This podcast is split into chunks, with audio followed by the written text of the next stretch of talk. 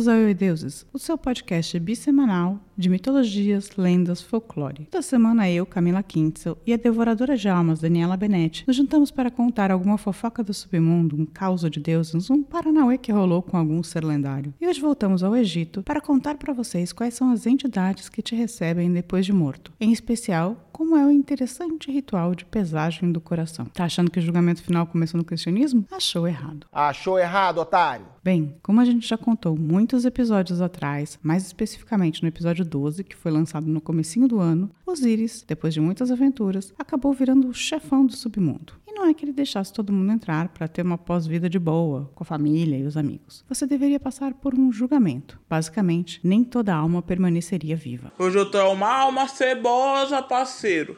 Hoje eu tô um menino sanguinário.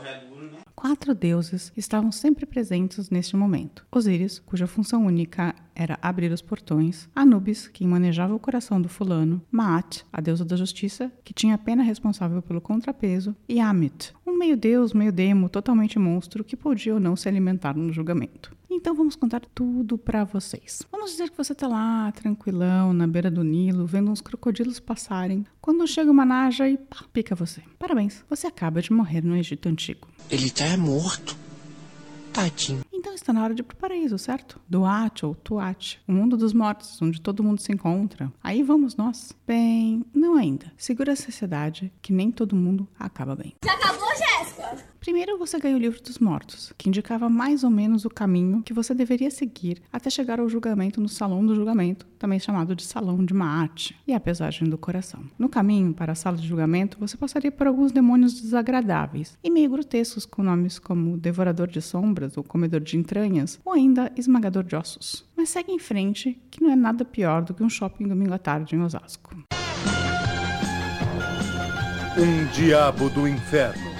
Chegando lá, primeiro sua alma deveria ser julgada por 42 juízes sobre as suas ações, boas ou más. E por coincidência, nas regras de Maat, a deusa da justiça, existiam 42 pecados, digamos assim. Eu vou ler para vocês quais são as regras de Maat para saber se vocês passariam ou não na prova desse julgamento final, tudo bem? Segue a lista. 1. Um, eu não pequei. 2. Eu não roubei com violência. 3. Eu não furtei. Roubei com violência ou furtei, veja bem. 4. Eu não assassinei homem ou mulher. 5. Eu não furtei grãos, bem específico. 6. Eu não me apropriei de oferendas. 7. Eu não furtei propriedades dos deuses. 8. Eu não proferi mentiras. 9. Eu não desviei comida. 10. Eu não proferi palavrões. 11. Eu não cometi adultério. 12. Eu não levei ninguém ao choro. Eu levei já. 13. Eu não senti o inútil remorso. 14. Não ataquei homem algum. 15. Eu não sou homem de falsidades. 16. Eu não furtei a terras cultivadas. 17, eu não fui bilhoteira. Nossa, eu tava muito ferrada. 18, eu não caluniei. 19, eu não senti raiva sem justa causa. 20, eu não desmoralizei verbalmente a mulher ou homem algum. 21,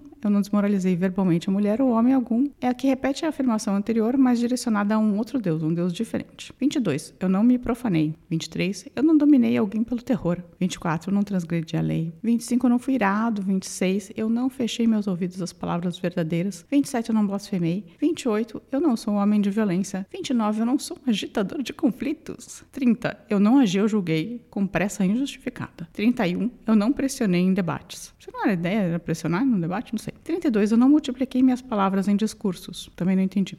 33, eu não levei alguém ao erro. Eu não fiz mal. 34, eu não fiz feiti feitiçarias ou blasfemei contra o rei. 35, eu nunca interrompi a corrente de água.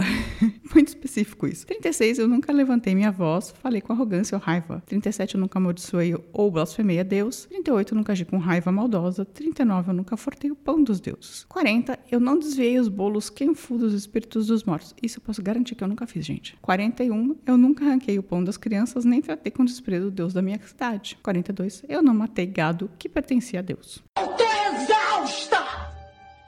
Eu preciso descansar! Aí você confessava aos juízes seus pecados, né, o que você tinha feito dessa longa lista de 42 itens, e aconteceu o ápice da cerimônia, que era a pesagem do seu coração. O coração era tão importante nesse caso porque ele era o único órgão preservado na mumificação. Todo o resto das entranhas e tal era tirado e jogado fora. Somente o coração era mantido no corpo. Para isso, nessa cerimônia presidida por Osíris, Anubis tira seu coração e o coloca em uma balança. Maat, a deusa da justiça, representada por uma mulher muito jovem, por vezes alada, mas sempre com uma pena de avestruz na cabeça, tira essa pena e a coloca no outro prato, prato da balança. Voilá. Se seu coração for menos pesado do que a pena, doate para você. Céu. Se que não é céu, é submundo, mas é tipo equivalente a paraíso. Se for mais pesado do que a pena, dançou.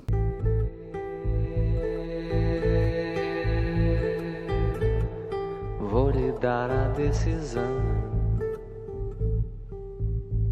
Botei na balança,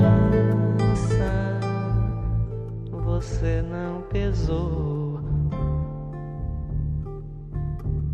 Nesse momento, seu coração será entregue a Amit, a devoradora de almas. Amit é uma figura bem interessante, feita da mistura de três criaturas mais preocupantes no Egito, com os maxilares mais potentes que mais atacavam os homens: o crocodilo, o gato selvagem e o hipopótamo. Sim, essa belezinha tem a cabeça de um croco, o quarto superior de um gato selvagem, o leão, e os quartos né, posteriores de um hipopótamo. Explicando, o nome pode significar comedor de ossos. Então ele fala da qualidade dos crocodilos do Nilo de digerirem ossos. Sua parte felina dava uma postura mais régia, né, mais elegante, para ficar perto do deus, do deus Osíris. Os leões tinham ligações com o sol também, simbolizando a morte e o renascimento. Os hipopótamos são herbívoros, né, teoricamente, mas são muito violentos e imprevisíveis. Eles matam mais pessoas do que tubarões. Caçar e matar hipopótamos era considerado um ato de bravura imensa no Egito. Os três animais são conhecidos por cuidarem muito com muito afinco de seus filhotes.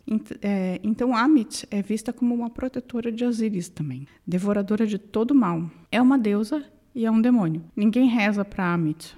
A gente pode começar, né? Porque eu gostei. Uma coisa meio crocodilo, meio leão, meio hipopótamo. Caralho, que bicho feio é esse aí, meu? É, e ela é considerada, Amit é considerada a morte verdadeira, uma besta que devora, além do coração, a alma. Então os malvados simplesmente eram aniquilados ali. Malvados ou só quem tinha feito outra pessoa chorar ou pressionado alguém num debate. é, bem, os egípcios tinham essa coisa meio obsessiva por morte e mundo dos mortos, né? Mas eu curto esse julgamento em duas fases, com toda essa pesagem, a deusa, gato, croco, popa, pótama. E aí, o que vocês acharam? Eu gostei. E com isso, chegamos ao fim de mais um episódio. Se vocês quiserem saber mais, é só ir ler uns livros, em especial o dos mortos.